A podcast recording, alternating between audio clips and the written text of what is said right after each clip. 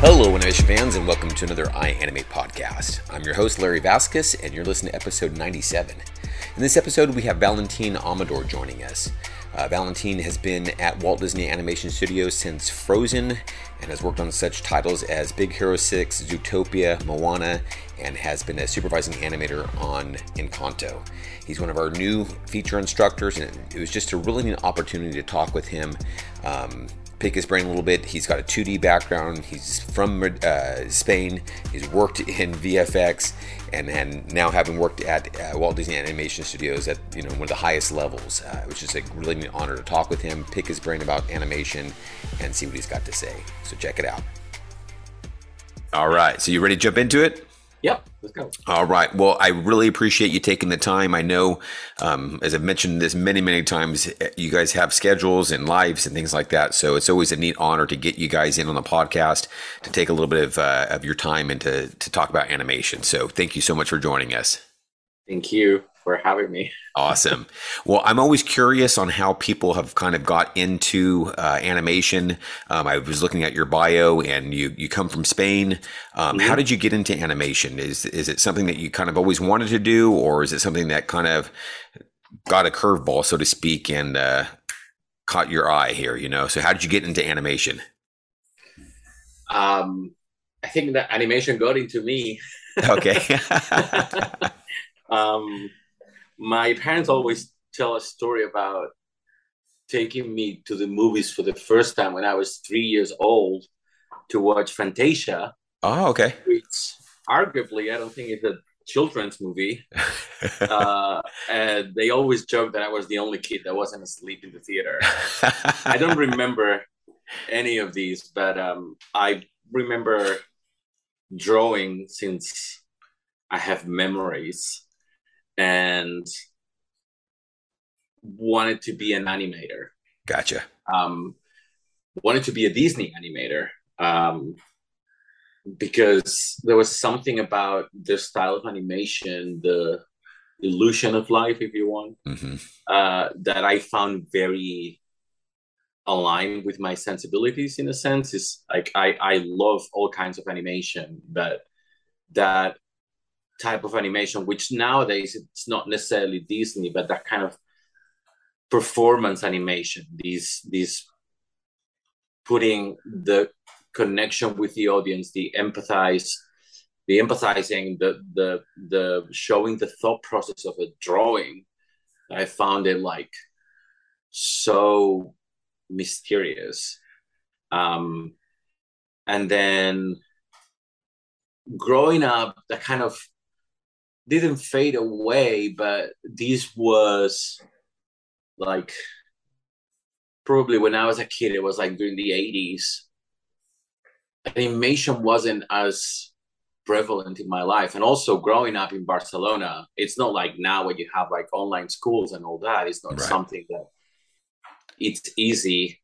And I remember um, watching The Little Mermaid no, it was first Roger Rabbit and then The Little Mermaid that herald this renaissance of animation that made it like something that I wanted to do. But then there were no available schools or anything. So I started, I went to, I had to choose something to do in university and I love science. So I started studying physics. Okay. Uh, Which animation definitely has that in there. Yeah. Yeah, but also it's like the you're okay with the three laws of Newton, which is the first thing that you see on the first day of the first course. Everything else was just I don't know my love of it. But after my first year in school, I was like, okay, this is what it's gonna be my life. I don't want this to be my life. I want to be an animator, but also, again, back in those days, even though there was a Disney Renaissance, it was Disney. You know, we were in Spain it wasn't that easy, you know. And I was like, I don't know, 17, 18 years old. Um, so I was like, okay, I'll go to some animation school in Barcelona. And in the meantime, I'll keep studying because my parents wanted me to get a degree because it's like animation. Well, sure, but first you finish your uh-huh, studies, uh-huh. you know. And um, and yeah, I finished, but I already was working animation in some studio in Barcelona while I was finishing my my degree. So your degree um, is in physics? Yeah, in gotcha. Physics. Okay. Which oh, I still man. love. I still like keep track of everything that's going on. I that's amazing. Science books. yeah, no, that's that's fantastic. That's really really cool. well, it's kind of I, it's you know it's that, like the old Rena- or old Renaissance type deals where there were you know men oh, that were artists and um, yeah. you know uh, builders and tinkers and so it was just this whole aspect yeah. of it. So no, that's very very cool. Yeah, I'm kind of. I think I'm in this in between generation between the old time, the old type animators and the new ones, which are more, much more professionals. professional, just in of schools.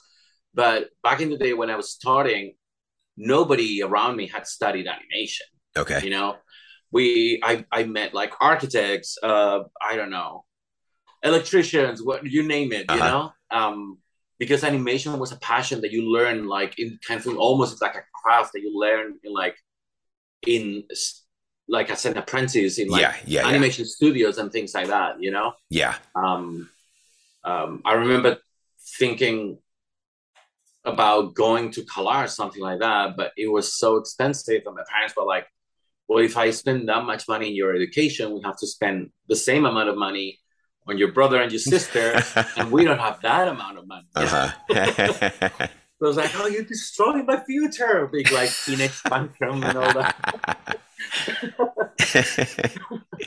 so now did you start you said after you had graduated you were already kind of working in some of the animation there was that yeah i was working in barcelona in in whatever work was available which is something that at the time it made me miserable because i was like you know when you're a teenager and it's like i want to be at disney i don't want to be in some other studio but i think that over um the years i've realized that every single part of my journey has made me the artist that yeah. I am.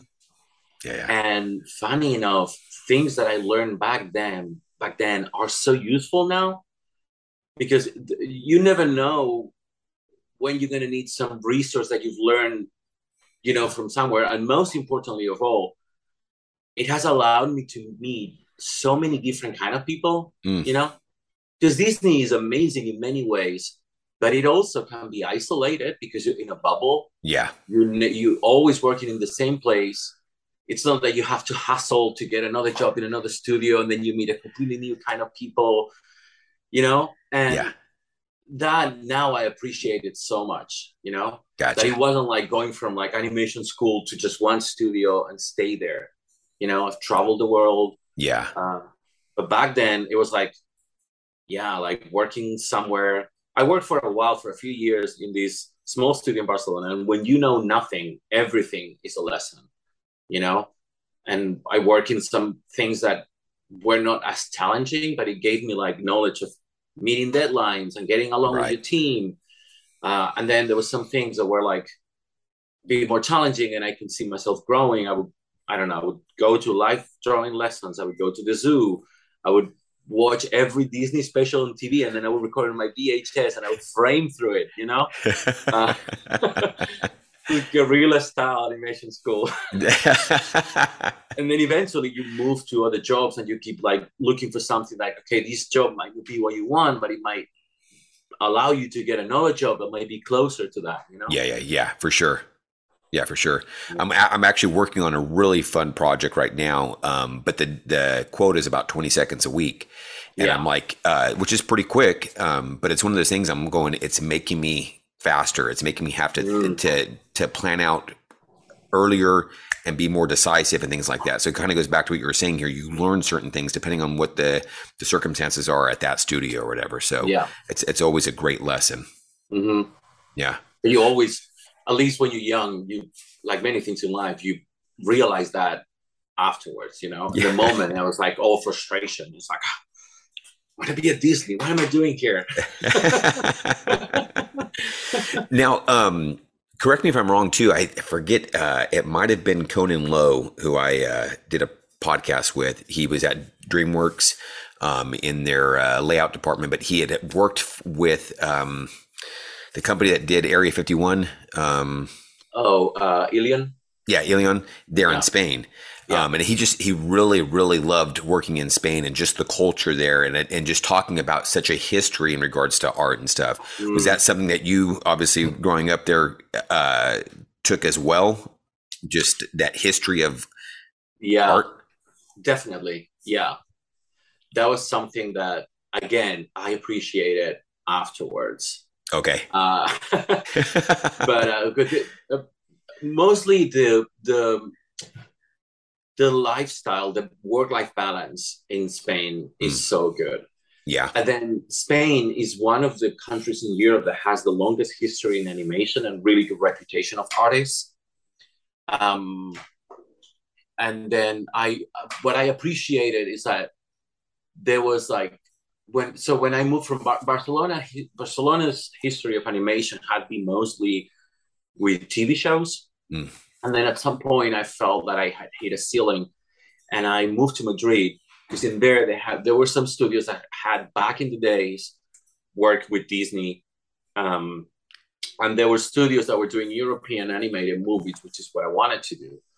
And then i moved to madrid and i became in contact with people that had either worked not necessarily at disney but maybe with don bluth or some kind of rich williams Mhm. um, like luminaries of of uh, like this type of animation that is Right. not necessarily done just by Disney now, but had been done in Europe, and um, that's when I think I began to learn for real, like people that had come back from working with Bluth in Ireland or uh, back in the States when he went to, I think it was Arizona, where he set up the studio. Um, some people were coming back from Disney. This was like late 90s when the Renaissance period had passed, and then maybe working there wasn't as fulfilling for them, or they miss their home country. Gotcha. Um, and they started coming back. And then, apart from the books that I had read, um, then working with them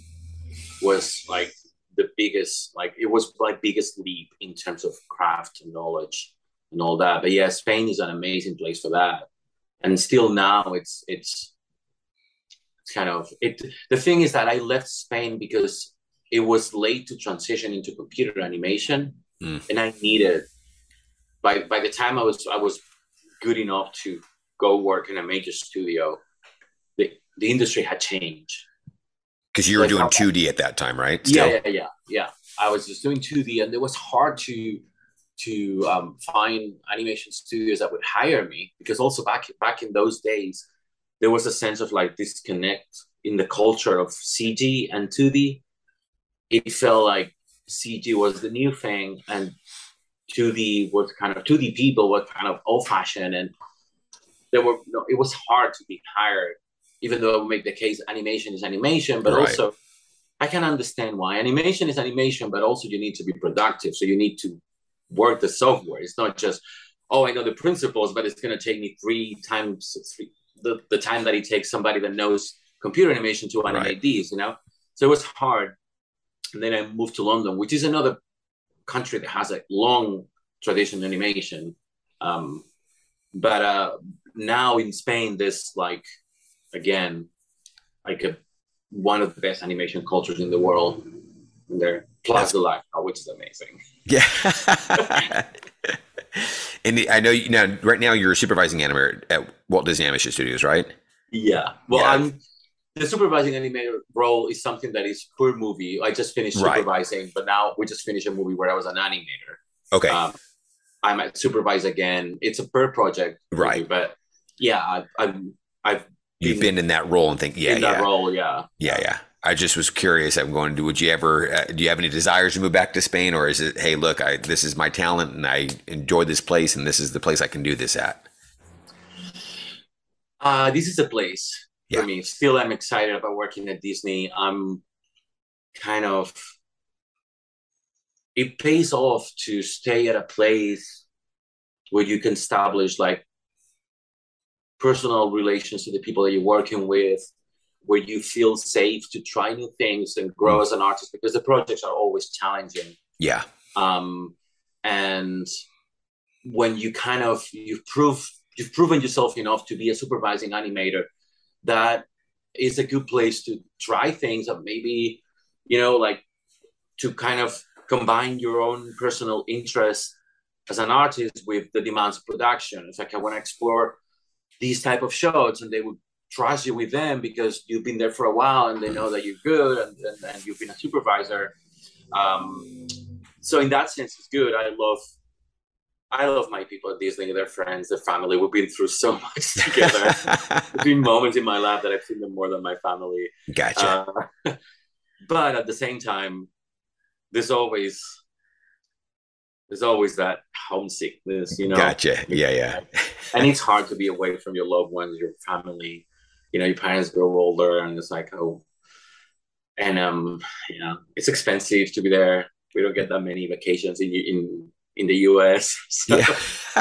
like, kind of going back to that uh, work life balance you're talking about. That's really neat totally. over there in Spain, huh? Yeah, yeah, yeah. I keep saying when I retire, I'm going to retire there. And for now, it's that's that's for sure. Maybe sooner. I don't know. I don't know. Also, the industry is changing so much. Maybe in a few years, you can work from anywhere. Gotcha. You know? Yeah, yeah, yeah. Who knows? Yeah. Who knows? We'll come back to your time at Disney. I'm just kind of curious though too, because you mentioned a lot of the 2D stuff, and I noticed on your uh, bio here that you worked on The Illusionist. Yes. Yeah, yeah, that was a, and it's been a long time since I've seen it, but I just remember uh, how kind of endearing it was. It was a really fun show. Yeah. Um, yeah. And it was kind of funny because I had a podcast with uh, Pierre Perifel um, yeah, a couple back, and I noticed he worked on that one too. So yeah, yeah, yeah. yeah. Were you guys at the same time? Uh, I don't think so. Okay. Because that was a long production. Okay, was it? Um, yeah, and um, I was at the beginning, but then I left like six months after that for the reasons that I was telling you. Because I got offered a job in computer animation, my first job in computer animation, and um, man, that was a tough time because I love that project and I love the people working there pulled that from the animation director. That guy's here. I love him so much. Um, that was a tough movie to make. Gotcha. And Sylvain Chomet is he's such a bigger than life character. Okay. You know? I remember um, I remember uh, telling him that I needed to leave the project not because I didn't want to work on it, but because I had this opportunity that I didn't know if I w- it was going to present itself again. Right. You know, it was so hard to get hired in an animation studio, and Framestore was preparing a feature film called The Tale of Despereaux, and the animation is, director. Yeah, another one I like a lot. Yeah, yeah, yeah, yeah, That was a cool project. I suffer a lot through that one. I can tell you about that later. Okay, yeah, we'll get back first, on that one. My first like like trial by fire. Okay. My first my first um CG project, but um the animation director had he he came from 2D2 and we both worked at an, an, at a 2D animation studio in London that used to work for DreamWorks.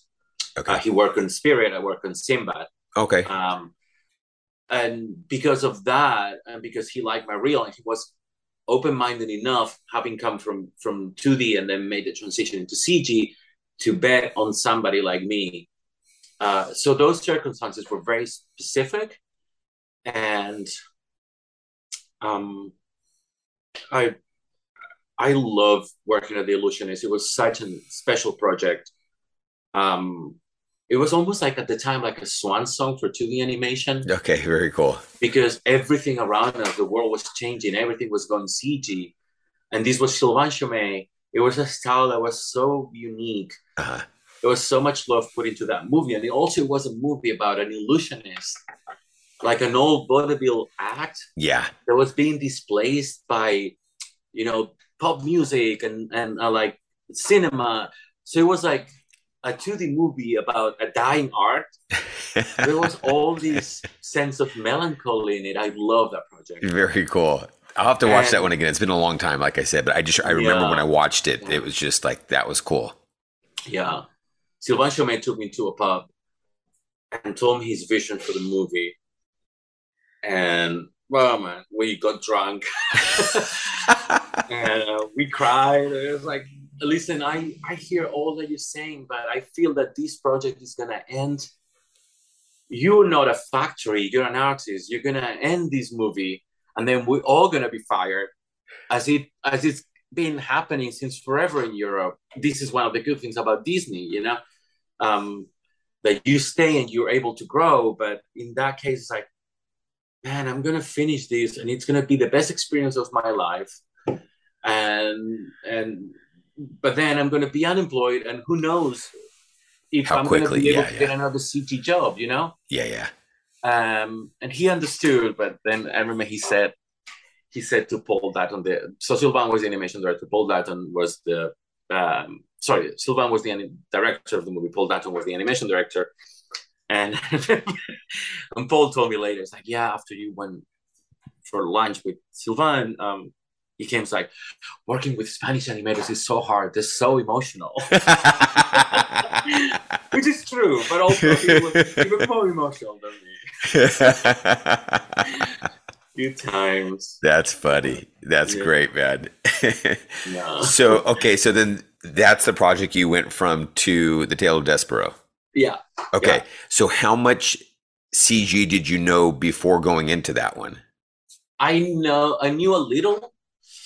Um Were you just training on your own, or, or how did that no, come about? I I after working on Sinbad in London in this studio that I told you about that used to do like a bit of sequences for DreamWorks. DreamWorks, yeah. uh, I was like, I'm set. I got my foot on the door. I'm gonna work in a big um, American studio, and then Sinbad was the last studio film that DreamWorks did. The whole industry was going CG. So I came back. I came back to Spain, to Madrid, and I there was this animation school that was like in Madrid, and uh, they contacted me to teach. And I was like, let's do this. I teach animation to your students, and you teach me computer animation yeah, that's awesome. in, in some sort of payment, you know, Uh huh. um, which is great. It's like one of those things that like Spain is an amazing place, like for like human interaction and like it's a humanist place. So it's like I don't know if that would work somewhere else, but it was like, yeah, sure, let's do it. You know, like, we share knowledge, we help each other grow. Um, and after that, I was um, animation director on this movie called Nocturna. It's a 2D movie. okay. Which one was that one? Nocturna. Okay. Oh, uh, and as a little blue character. Uh, maybe. Okay, Uh, the I don't palette, remember. The palette is kind of gray blue. It happens at night. There's this huge balloon guy and this kid. Um, amazing movie. One of the best movies that I've worked in. 2D. It was produced by Filmax, uh, uh, company set in Barcelona, and at the same time they were making a CG movie. Uh, so when when we finished work on that one on Nocturna, which was 2D, I asked if I could work in the CG one, so I could apply what I was learning and all that. And um, I did some shots. Like it was not, I wasn't a long long before they wrapped up production on that one either. Um, so, but I had a few shots in my in my curriculum. Um, so I knew a bit of computer animation, but I, I didn't know that much. You You, know? weren't as proficient, but you could at least say, "Hey, look, I've done this." And Yeah, exactly. It's not Okay. like it's not like hire me as an act of charity, but it was a bet, definitely. And I Gotcha. will forever grateful to Gabriele for hiring me on that project. and then I knew it was on me, so the, there was a lot of late nights, you know, to even do the most simple things. It's Like I would get like gimbal lock, and I would be like, "What?" you know, it's like, what? and How can I and- fix this? Yeah. yeah there was some some friends there that would like teach me a little bit. And also it's like just by having a fire under you like you have to finish and you have to be on time. So that also is a is a very good teacher. Kind of going back to what you said, those lessons that you learned, you know, in each each Yeah. studio and position. yeah. Yeah. Um, yeah, I really, I just, it kind of brings me back to that that adage, uh, "Don't despise small beginnings." You know. no no absolutely no and also you you can learn something from everybody Mm. you know and you don't know from who or what is it going to be. So you Right. need to stay open. You need to stay ambitious. You need to know if this is what you want or when you've hit a ceiling. But you need to be gracious about leaving. You need to be mindful of your compromises to the company that is paying you. What I'm saying is that don't leave like halfway through a shot, you know? But also, if you need to move on, like I did with the illusionist, it's like don't burn your bridges, be gracious to everybody, but it's a balance. You need to stay open to whatever you're going to learn. If you have to work on something, you might as well make the most out of it. hmm Um, but also be ambitious and keep getting jobs. When I finished Despereaux, I stayed in London and I had to hustle to build a network. You know, as I go show my demo reel to the studio, to this other studio, and and I started getting another kind of jobs. And I was like learning computer animation. You know, and the cool Yeah. thing is that the more I learned the computers, the more I could see me going back to my 2D self. You know, 'Cause at the beginning it felt very disconnected. It's like, Uh-huh. how do I apply all these things that I've learned through all these years through this new tool? And then the more you learn the tool, the more you begin to kind of Feel comfortable enough to exactly Yeah, bring yeah, yeah. those two worlds together. So I always say that it's a bit misleading when people say animation is animation. You know, it's true, but also the medium shapes so much of what you can do that you need to master the medium before you can say animation is animation. You just think about animation. you know? gotcha. It Yeah, yeah, takes yeah. practice and, and, and, and years. Yeah, yeah. I think I don't know, it was Jason Ryan who said something like uh, animating with boxing gloves on, you know, when you're kind of first jumping into something like that, you feel like I can't quite, you know, but I can see where now the time goes on, you're like, oh, okay, I'm feeling more at home now, you know? Yeah, yeah, yeah. The good thing is that I knew what I wanted. I knew what I wanted to see on the screen. Yeah, yeah. You know, because that's what you know with like practice in animation and having like had a career behind you. But I knew that, but I didn't know how to get there, Yeah. or at least how to get there in like a reasonable amount of time, so I could go to bed before two a.m. yeah. I, I'm here. I hear you, man. That's a, I'm, like I said on this project I'm on right now. There's been some many, many late nights that are on me because I'm I'm trying to keep up with that, you know. Yeah. Um, but it's worth it because, like I said, you know, or you've mentioned here that growth that you get during that. So yeah, it's it's worth it. Yeah. Now, do you approach CG in the same way that you did with your 2D, or has that evolved and modified throughout the years? It has evolved definitely. Okay. Um, um, it depends a bit on the project shot.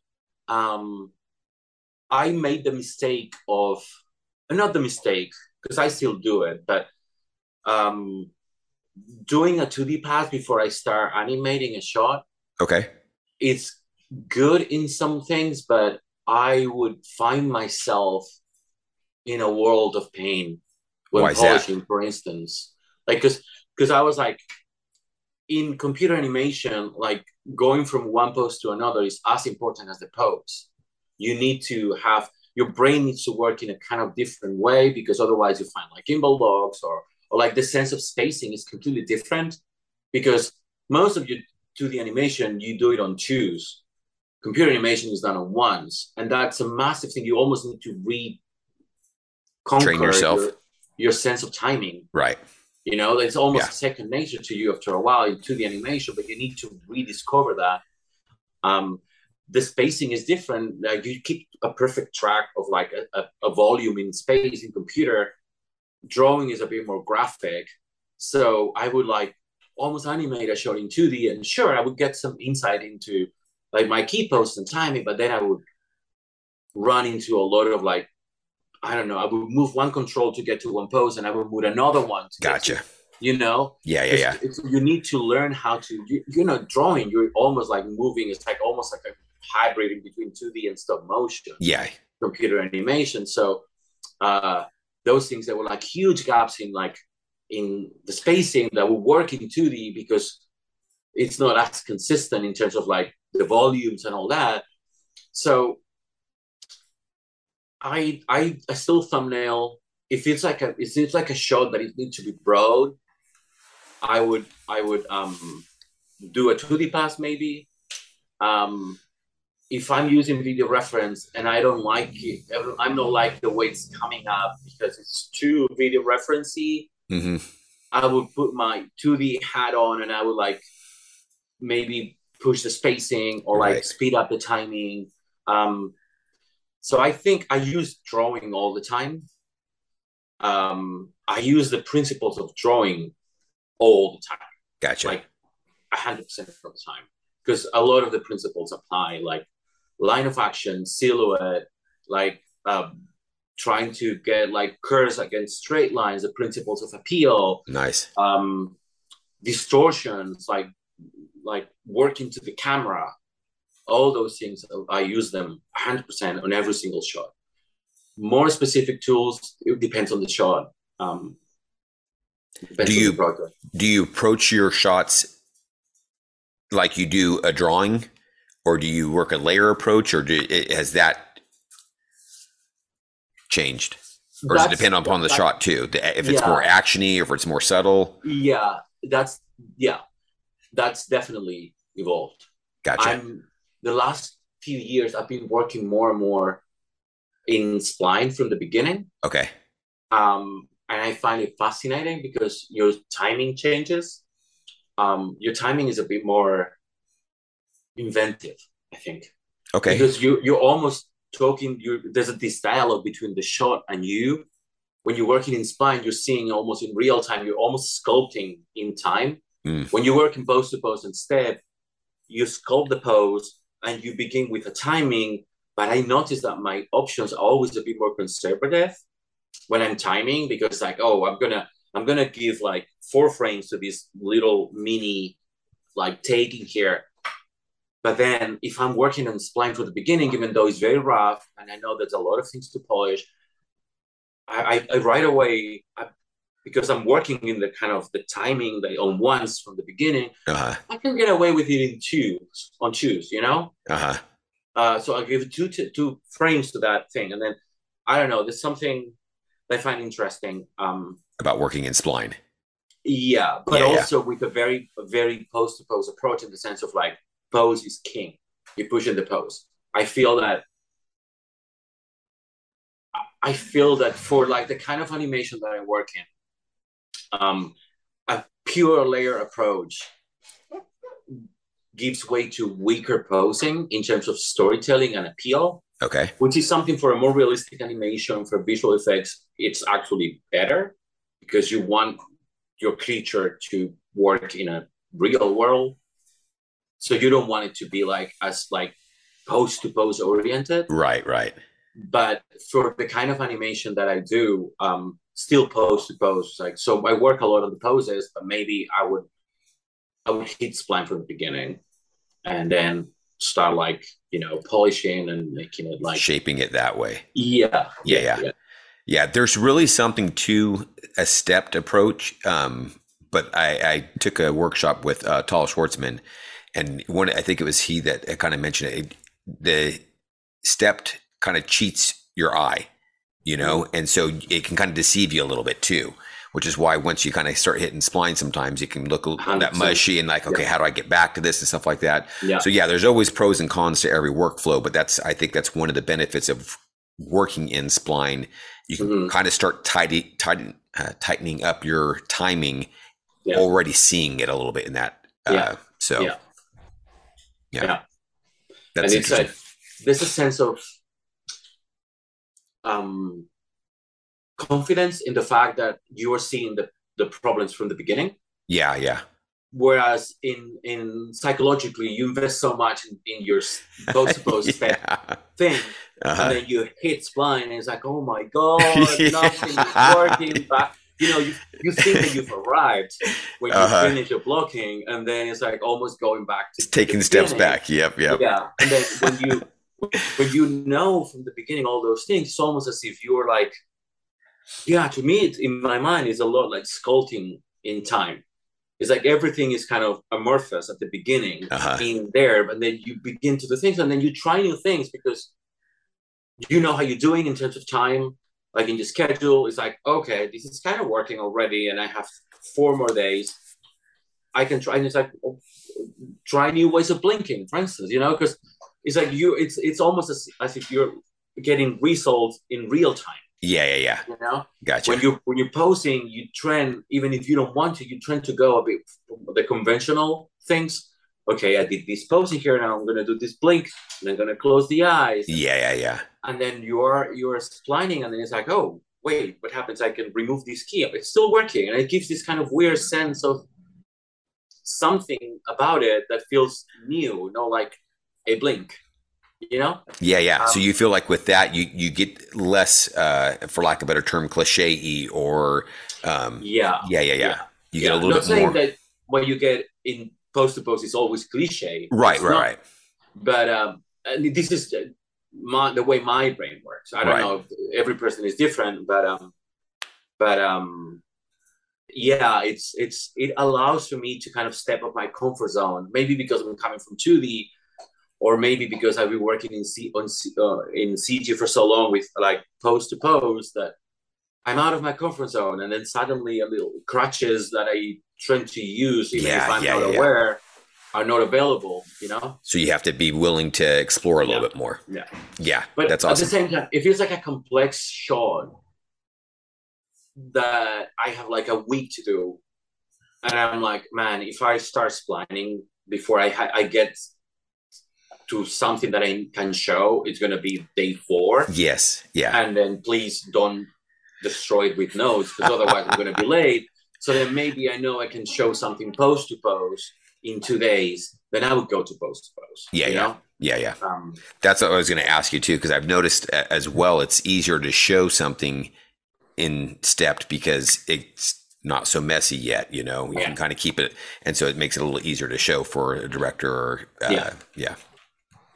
So I, I, one of the things I've been trying to do a little bit too is kind of animating in spline, but then hitting it instead render it. and Yeah. I can see, okay, is it working here? Yeah, yeah, okay, and then Yeah. kind of go back to spline a little bit. And uh, yeah. Yeah. is that Yeah. something you've found as well? Yeah. Totally. Gotcha. Yeah. Yeah, because um, sometimes I would just go to the poses and be on a spline from the beginning, but I would just show the poses of my first look to directors. Or sometimes I would like, if the shot is going well, um, you just render it on twos, and then a lot of the mistakes that are still there, not mistakes, but you haven't had time to polish everything. Right. But you can show something pretty comprehensive already on twos Yeah. which is always if right now is my favorite option Okay. because I I feel that I but I don't I don't like sh- showing something that is just very like just a few poses Uh huh. because if I hadn't if I hadn't put enough information in there to show my idea maybe they're gonna make me change it because I haven't had the time to Communicate yet everything. convincing enough that this is gonna work Gotcha. you know yeah. So my first look is always the moment when I'm doing what I want, and then we're gonna it's gonna go through a process that I love and hate at equal parts, which is like people telling you what to do. You know, It's like- it's my idea. Why are you taking it? That's You been the one balance I've been trying to get to where it's that, you know, again, that adage show and show often, Uh, but yet yeah. going, okay, but is it, is there enough there that I feel like it's worth showing, you know, Yeah. that I've communicated enough here. Yeah. So, No, it's definitely something. Um, I mean, when I supervise, I'm super aware of that. okay. and I welcome pushback. If the pushback is showing me that you thought about what you've done and you Nice. put it in for a reason, it's like, okay, let's talk about it. If I maybe it's because I'm Spanish, I don't know. Like, but I love passionate people, and I it shows when you put passion in your work. Okay. And if you are showing me your very best, how are you not gonna get mad? Okay. You know, Uh huh. you know, you have to be professional, you have to be respectful, but also you should fight for what you believe in. You know, also read the room. You know, some directors welcome that some don't be stupid you know uh, but if if as a supervisor, I encourage that. You know, it's like, okay, okay, I don't want to, you know, it's like, I don't want to get too micromanaging when I give notes because I appreciate this is such an extremely vulnerable moment. You're showing something, and if you if you really are doing your best, at least you're gonna get sad about it. You know, yeah. it's, it's, not. Uh, it, you shouldn't be cavalier about giving oh, to yeah, somebody. Yeah. You know that it's like if something is like I don't know mechanics, it's not working. You want to make a contribution, and also you have an advantage which is that you have fresh eyes. You come with fresh eyes. You can always get too involved. So that's why I say I hate I love that process like in equal parts. Yeah, yeah, yeah. Because it's my baby, and you're like killing it. Like you have to kill your babies. But also, I've been so invested in my show. I've been living with these four seconds for a week, and and somebody's looking at at it um, with fresh eyes. So. Hmm.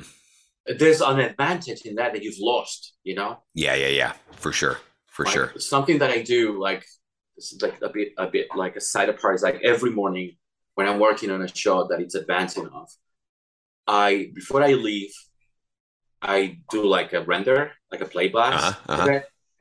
First thing i do in the morning i look at it gotcha because it's the only time that i had like uh, i don't know 8 12 3 hours in between uh-huh. you know when i left and when I come back in the morning uh, and it's the pressure, I can look at it, you know? Yeah, yeah, yeah. Um, but then it goes away the rest of the day. The third time that you see the play blast, you, know, you go work at nine and nine ten, you've already lost that. yeah.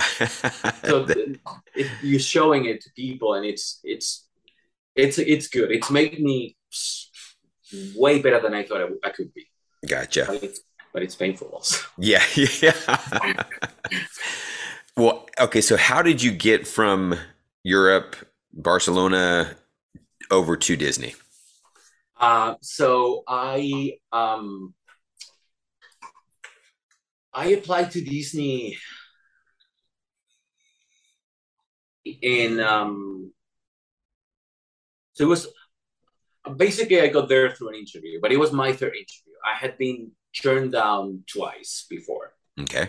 Um, first time was like uh beginning of the 90s uh i applied to disney in florida because i met disney was promoting a movie i don't remember which one and they sent like some animators to tour like cities and the show came to barcelona and i approached the disney animator that was there and he was like he, he saw my work i was working in barcelona in that studio he's like, yeah, your work is cool. Like, send me a demo. I can, I can, can show it. I went to, I went to visit him in Florida. I was working at the studio back at the time Disney had a studio in Florida. Yeah. Um, and then they told me, we love your work, but you're not experienced enough to get a visa. Uh, and you're experienced enough to not be a trainee, but you're not experienced enough to be hired as a as a full time worker on a visa. Gotcha. Uh, we recommend you to apply to Disney in Paris. So I applied to Disney in Paris, and they said, "We love your work, um, but we just hire a lot of people. You you would be open to enter as a as an in betweener."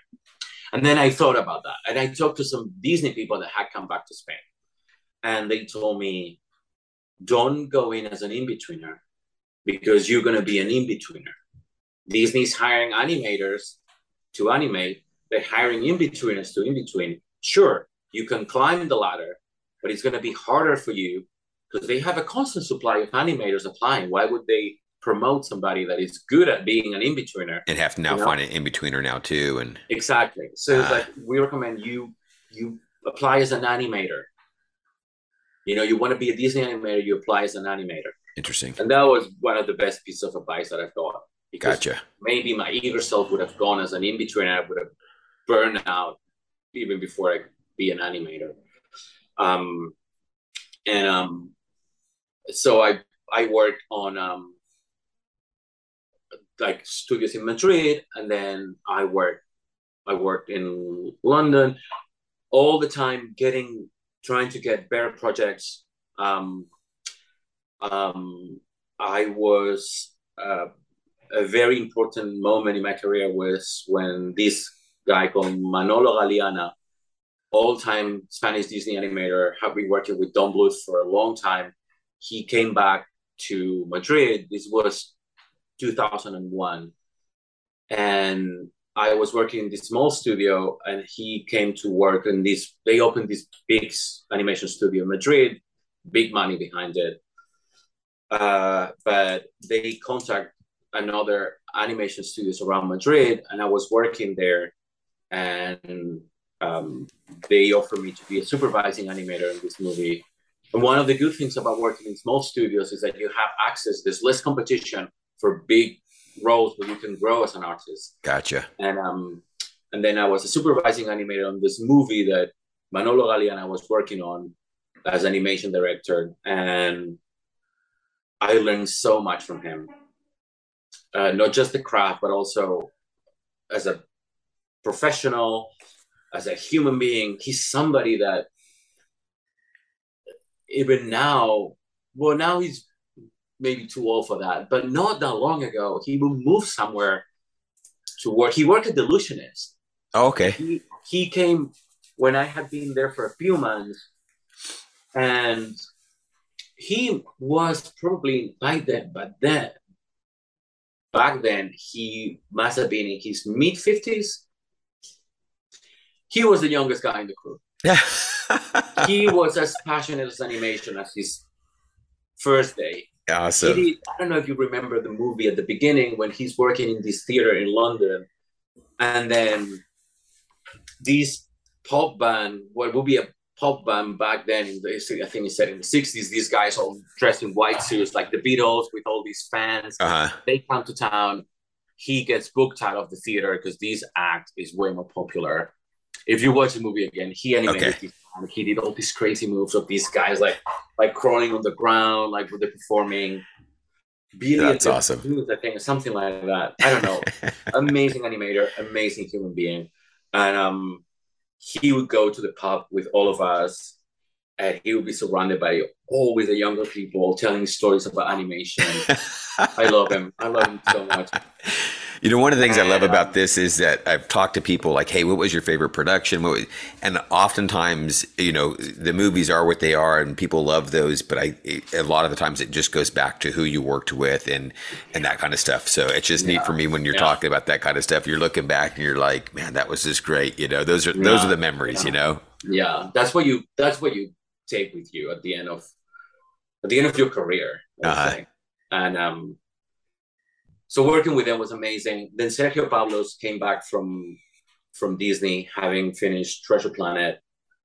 And Sergio Pablos is one of the best animators in the Mm, world. Period. Yeah. and um and then i supervise on another project with him and i learned so much from him and then i was animation director on nocturna and his studio did like 60% of the animation on that movie so i was at his studio uh, for a long time working on that project uh, and then as i told you it was like i saw like I work on Sinbad in um, in London. Um, everything was changing. Uh, went to work in London, working there for five years, working on some things will be, be more like performance animation, some things that be more like VF, VFX animation. Um, got to work in some cool projects. Um, met amazing people again. I love London. Um, it's also such a community because you might not work in the same studio for more than four months, but all the studios are in Soho.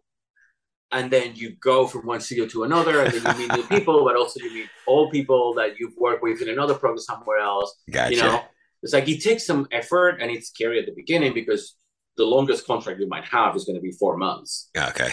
you know but once you work everywhere and you you work your ass off to be a good professional you get Uh-huh. hired again so you like you finish in one studio then you go to another you know and um and it's always like the same area so you, your commute doesn't change too much Uh huh. um Mini reunions. Yeah, Yeah. people go to the pub after that. So it's like maybe you go to this pub because you're gonna meet the people from Framestore, or you're Yeah. gonna meet the people from DNEG on that one because it's close, it's there. But they Oh, all like, cool. like ten minute work in this. Uh huh. You know, it's like it's it's great. Um, and then one day, oh wait, so I got hired to be supervising animator on a movie being made in Spain, southern Spain, in Granada, amazing city. And it was the first time that I had offered a job as a supervising animator on a on a movie that was like more like performance animation, the kind of style of Disney animation in computer animation. Oh, okay.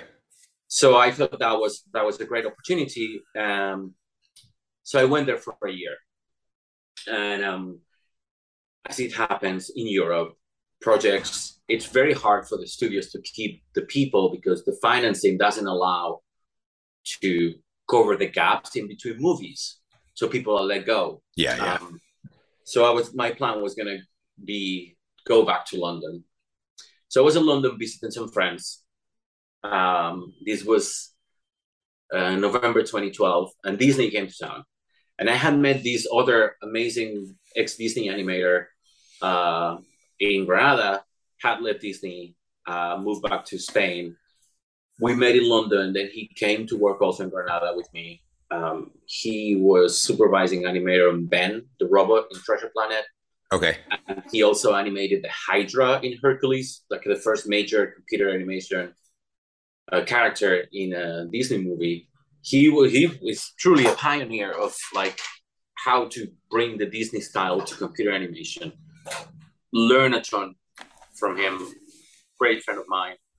Um, and he told me, "Hey, Disney's hiring in London and I was supposed to. It was like I don't know. Interviews are like Wednesday and Friday. Oh, sorry, Wednesday and Thursday or something. I was supposed to leave the the Sunday before. Uh huh. I was like, ah, no, never mind. I've applied twice. It's not gonna happen. Um, but then my friends were like, well, we're gonna go to a Marilyn Manson concert on Wednesday. Why don't you stay? Go to the concert with us. We have a spare ticket. Um, and then you can go to these Disney interviews. It's like, okay, I'll go see Marilyn Manson. and uh, and um,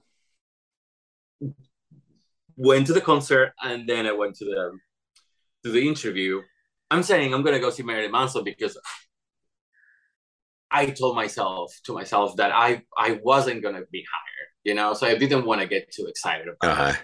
But at the same time, now I look at it and it's like, man, you knew you were going to do the interview. Who were you fooling? You, you knew you were going to stay. You, you know, so it's like I, I, um, I talked to my roommate at the time. It's like, listen, this is the password to my computer. You need to send me. You can need to put my demo reel on my Google Drive so I can access from a friend of mine. And here's his computer. I, I didn't. You didn't have it with you. No, I was on vacation in London. I was like, uh. I'm gonna move here in a few months. I'm finishing the movie back in Spain. I'm visiting friends. You know, I had been living in London for five years. I missed it. I was gonna go back, and then this happened, and went to the interview. I got hired. That's amazing. And that was that I, for Disney there in London. Yeah, yeah. Okay. They're traveling. Renato, who um, it's funny how things like you never know when somebody that's going to be important in your life happens. You know. Yeah, yeah. Went to this interview uh, at this hotel and um, they booked a suit in there, and there was Renato, um, uh, who saw my demo reel, loved it, gave me a couple of notes. Like, come back later in the afternoon with this thank you, and we're gonna send your demo reel to Disney to be reviewed by other people. It's not just me, but I'm gonna put a good word for you. Um, and he basically got me into Disney. Man, that's great. And he got me into Disney on the strength of my because my my CG animation had gotten better, but there was a bit of a mix of performance animation, character animation, and VFX. Yeah, yeah. It was like take out all your VFX because this is not what we do at Disney. But I was like, but then there's gonna be a lot of 2D, and it's like that's fine, you know. So it was great in a way that all my 2D work was a substantial part of my of the demo reel that right. into Disney yeah. to work on computers. That's amazing. And um and that's how I got there. And he so was my animation director when I was supervising on Encanto. He was the animation director. so that's awesome. Yeah. So now that was hired in London. Was it for work in London, or did they? No, it was to, to LA. the- that's where you're able to get the passport and come out Yeah, that way. yeah, yeah. So, I- what was your first coming back. project then at What is Disney? it? What was your first project there at Disney? Frozen. Frozen. Okay, Yeah. They Gotcha. were they had begun. So yeah, our cycles usually we always release movies on Thanksgiving. We start animation from around November, October of the previous year until August of that year. Mhm. Um, so they were starting animation on Frozen when I got hired, okay, but because of the visas and everything, had to wait three months. So it started in February 2013 on Frozen, Frozen One. okay. So now, obviously, you've you, you know you you can animate. You've got some great skills. As you mentioned, you had uh, some of your demo reel on the CG wasn't quite you know where uh, where you want it to be. Where was some? of- What was the, some of the biggest hurdles coming into such an established studio like Disney in regards to not only animation but CG animation now at this time? What were some of the biggest you know whole new world opening up for you there that you Yeah. had to adjust? um, you you're you working in a studio that's been established for a long time. hmm Some people have been working there for a long time. It was a period of expansion. Tangled had done very well, so they were hiring a lot of people. So I had a lot of new people around me. Okay. But you were stepping into some big shoes. Yeah. Not just. I mean, let me tell you, the biggest hurdle was inside of my of me in Okay. my head. It was like this is your dream job. You got the email saying that you're hired, and this is the email that you've been waiting for all your life. Then the the biggest hurdle was psychological. Was like, Gotcha. am I am I good enough? You know, um, is this gonna be like? Am I gonna come crashing down after like? Am I gonna be at Disney for six months Right. and that's it? Yeah. you Yeah. know, that was the biggest hurdle. Then you want to learn the tools, you want to learn the style. Also, um, I was, as I told you, the people have been working on the movie. The movies, the crew gets like ramped up into the movie progressively.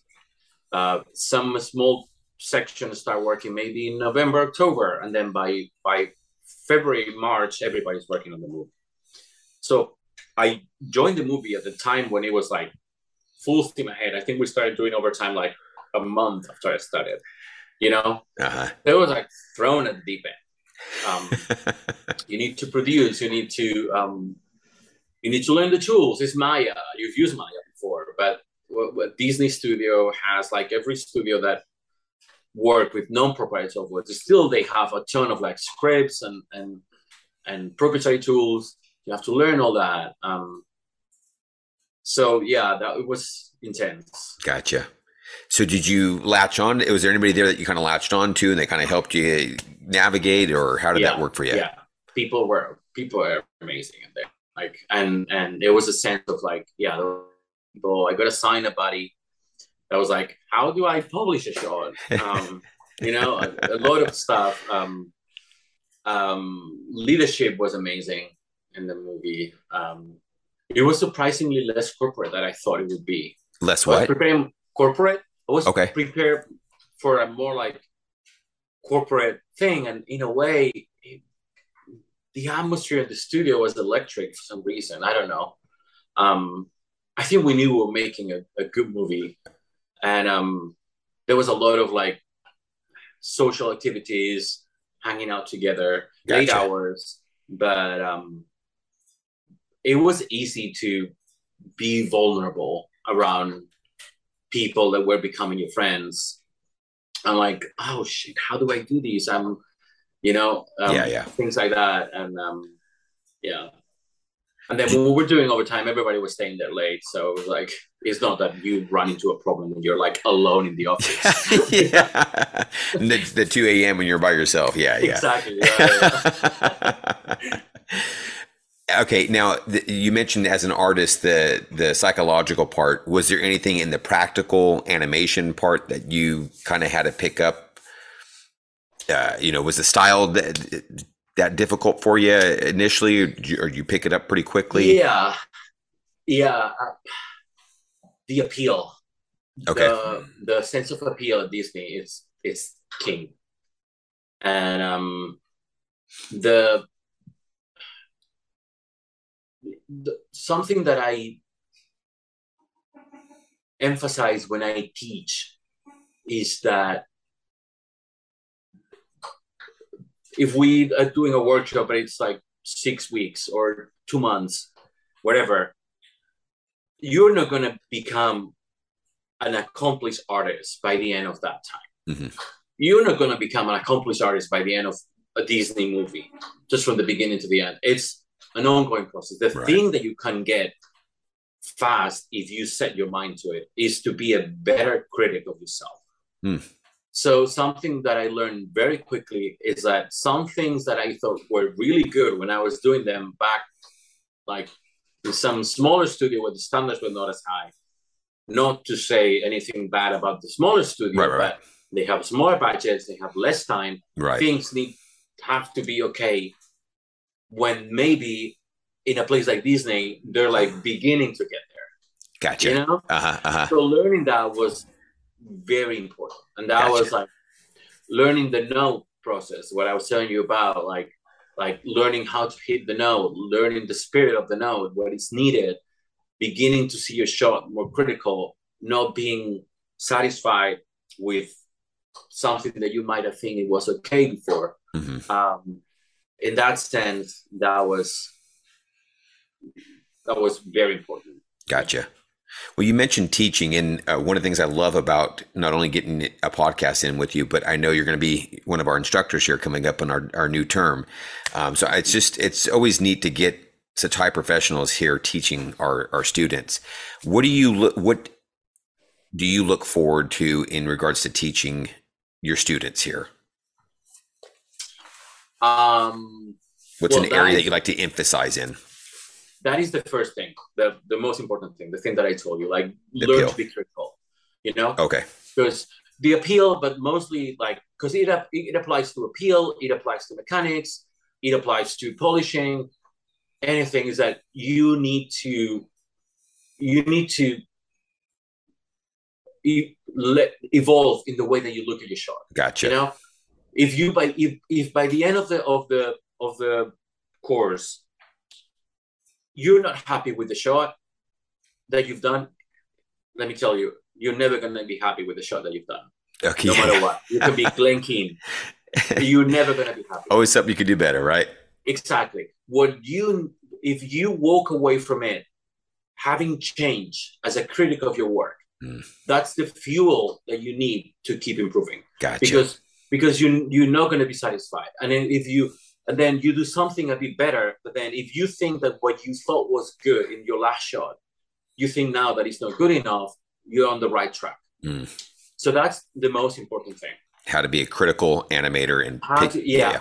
yeah in a way that is constructive and not in Yeah. a way that demoralizes you but in a way that every shot is a learning experience Nice. Very nice. that's that's that's the most important thing and then um, first principles first principles always always always like timing spacing appeal all those things because for some reason we tend to forget about those things Mm.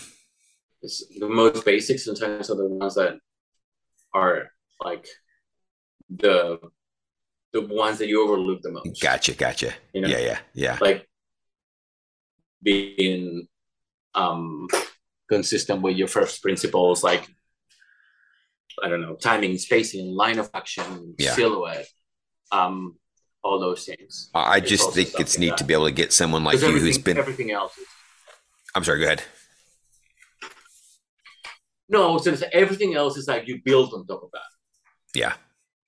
Yeah. It's just neat to be able to get someone like you who's has this experience at a high level who that polish, that level of fidelity is been in your DNA now to come and train that for our students. That's very, very cool. Thank you um, now at Disney, you've got to work on Frozen, Encanto, Big Hero Six, Mo- uh, Moana, Zootopia, Wreck It Ralph, or Ralph Breaks the Internet. Uh, what's been one of your favorites of your time there? Zootopia and Moana Okay, how come? and Encanto. Zootopia was an amazing movie to work in. Um, um, because Zootopia is a political film, and when you work in animation and you get to tackle themes that are important to society, it feels rewarding. Gotcha. Um, working on Talking Animals was a dream of mine, and and that movie has like amazing characters. Uh-huh.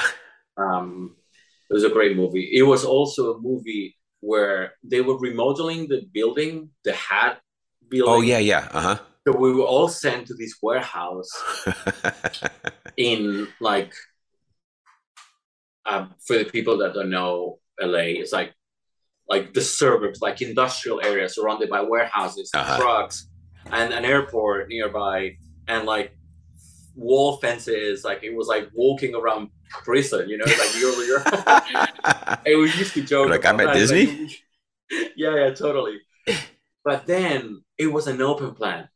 It was so much fun. It Ah. was so rowdy. It was like a lot of hours, but also a lot of camaraderie. That's awesome.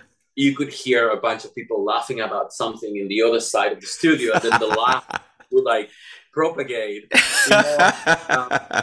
so that experience we did Zootopia and Moana in there, and it was amazing. And Moana because I got to work with John Musker, Ron Clements, directors of The Little Mermaid. gotcha. Aladdin. Remember I told you I saw The Little Mermaid, and I Uh, I, I, this is what I want to do. gotcha. And I was able to tell them in person. That's the last- amazing. The last day production, and and it was it's such a fun movie. It was such a privilege to work with them and see them work and think and and the sense of the, who they are as human beings is like. So those two are like special in my heart. And then Encanto is such a good movie. Um, supervising at Disney was another dream of mine. Working with the crew that we got there, those characters, the characters that I supervise, I love them. Um, it was it was so rewarding to like because Encanto came out in theaters, and I was so excited that it was going to come out in theaters because I I'm a romantic, maybe I know. Streaming has opened so many possibilities. I love that, but opening in theaters, there's some all magic to that. Yeah, yeah, I like that. didn't do very well, and it was disappointing because it was a movie that I believe so much in the movie. Uh-huh. know, and so I'm so proud of that movie, and um, and then it opened on Disney Plus, and it went Crazy. crazy viral, and also. I was one of the supervising animators on Bruno, the Ah. song, and working on that song. I love that song so much. And you know, sometimes when you work at Disney musicals, there's always kind of the radio friendly song that everybody yeah, yeah. knows, Uh-huh. and there's the storytelling song. You know, the one that is more like being a musical that tells you about character, that has like quirky melodies. And those usually are the ones that are the favorite of the crew. Uh-huh. And for once, the favorite of the crew and the one that went viral was the same song. you know, so being a, like, oh my god, I'm so happy. We we did some pretty new stuff on that show, like in terms of layout and and wanted to bring choreographies because traditionally in Disney movies, the characters are singing, but they're singing and doing like things in their life. And this one was the directors were like, we're gonna we want to go full Broadway choreographies. We're gonna have people singing and dancing, and nobody's questioning anything. You know, uh-huh. but at the same time, it was a massive ensemble number with tons of people, and the song was amazing. Yeah, yeah, yeah. And we put so much work into it, and it's like okay, and then people are gonna love like the most like radio friendly one, but no. Like not only the movie was the number one stream movie in, in, in the world, Uh-huh. But also Bruno was like everybody knew that. So you when got to work on two with like that Frozen and uh Encanto Yeah. with the Yeah, that totally. those songs that are just Yeah. get Oh, teeth into Were people. singing "Let It Go" in the studio. By the time the world were like crazy about "Let It Go," we were already like, "Oh my god, it's everywhere!" Because we had been living with that song for a year. Uh-huh. you know, people were singing that song around the studio we were animating because it's so catchy. and you'll be on the on your car home and it's like "Let It Go." and then the whole world got up. Yeah, yeah. So you got to work They on two that primarily those songs went viral Yeah. there. Yeah, Yeah, that's yeah. awesome. That's Yeah. awesome. Okay, well, before we wrap things up, I kind of always like to get a little bit other personal stuff. What, Yep. Is there anything that you enjoy doing outside of animation? Um,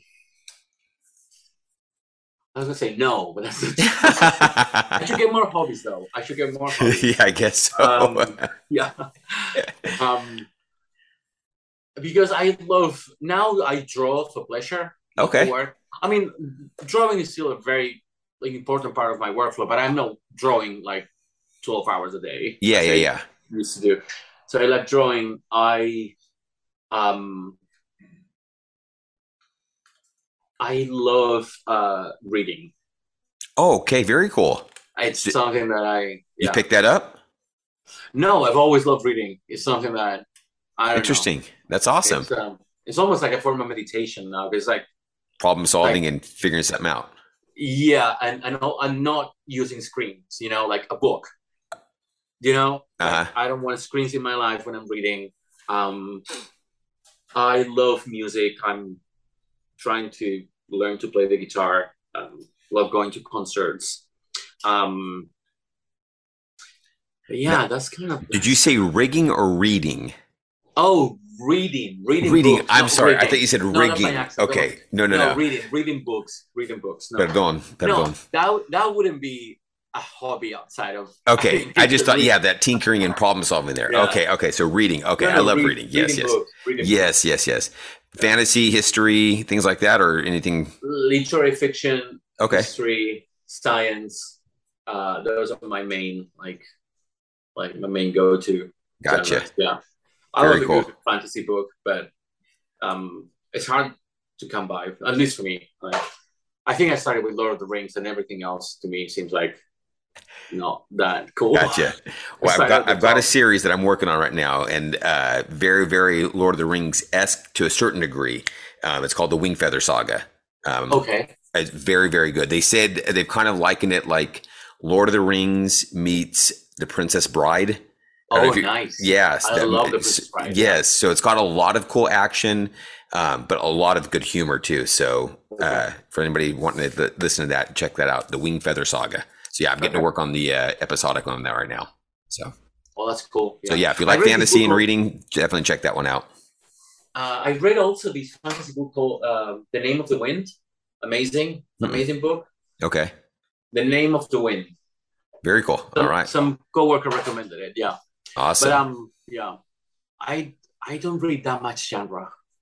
Um, because it's it's hard for me to read when you maybe because I work in, in movies, uh, you tend to see like the kind of the tricks of the trade yeah, in yeah, yeah. storytelling.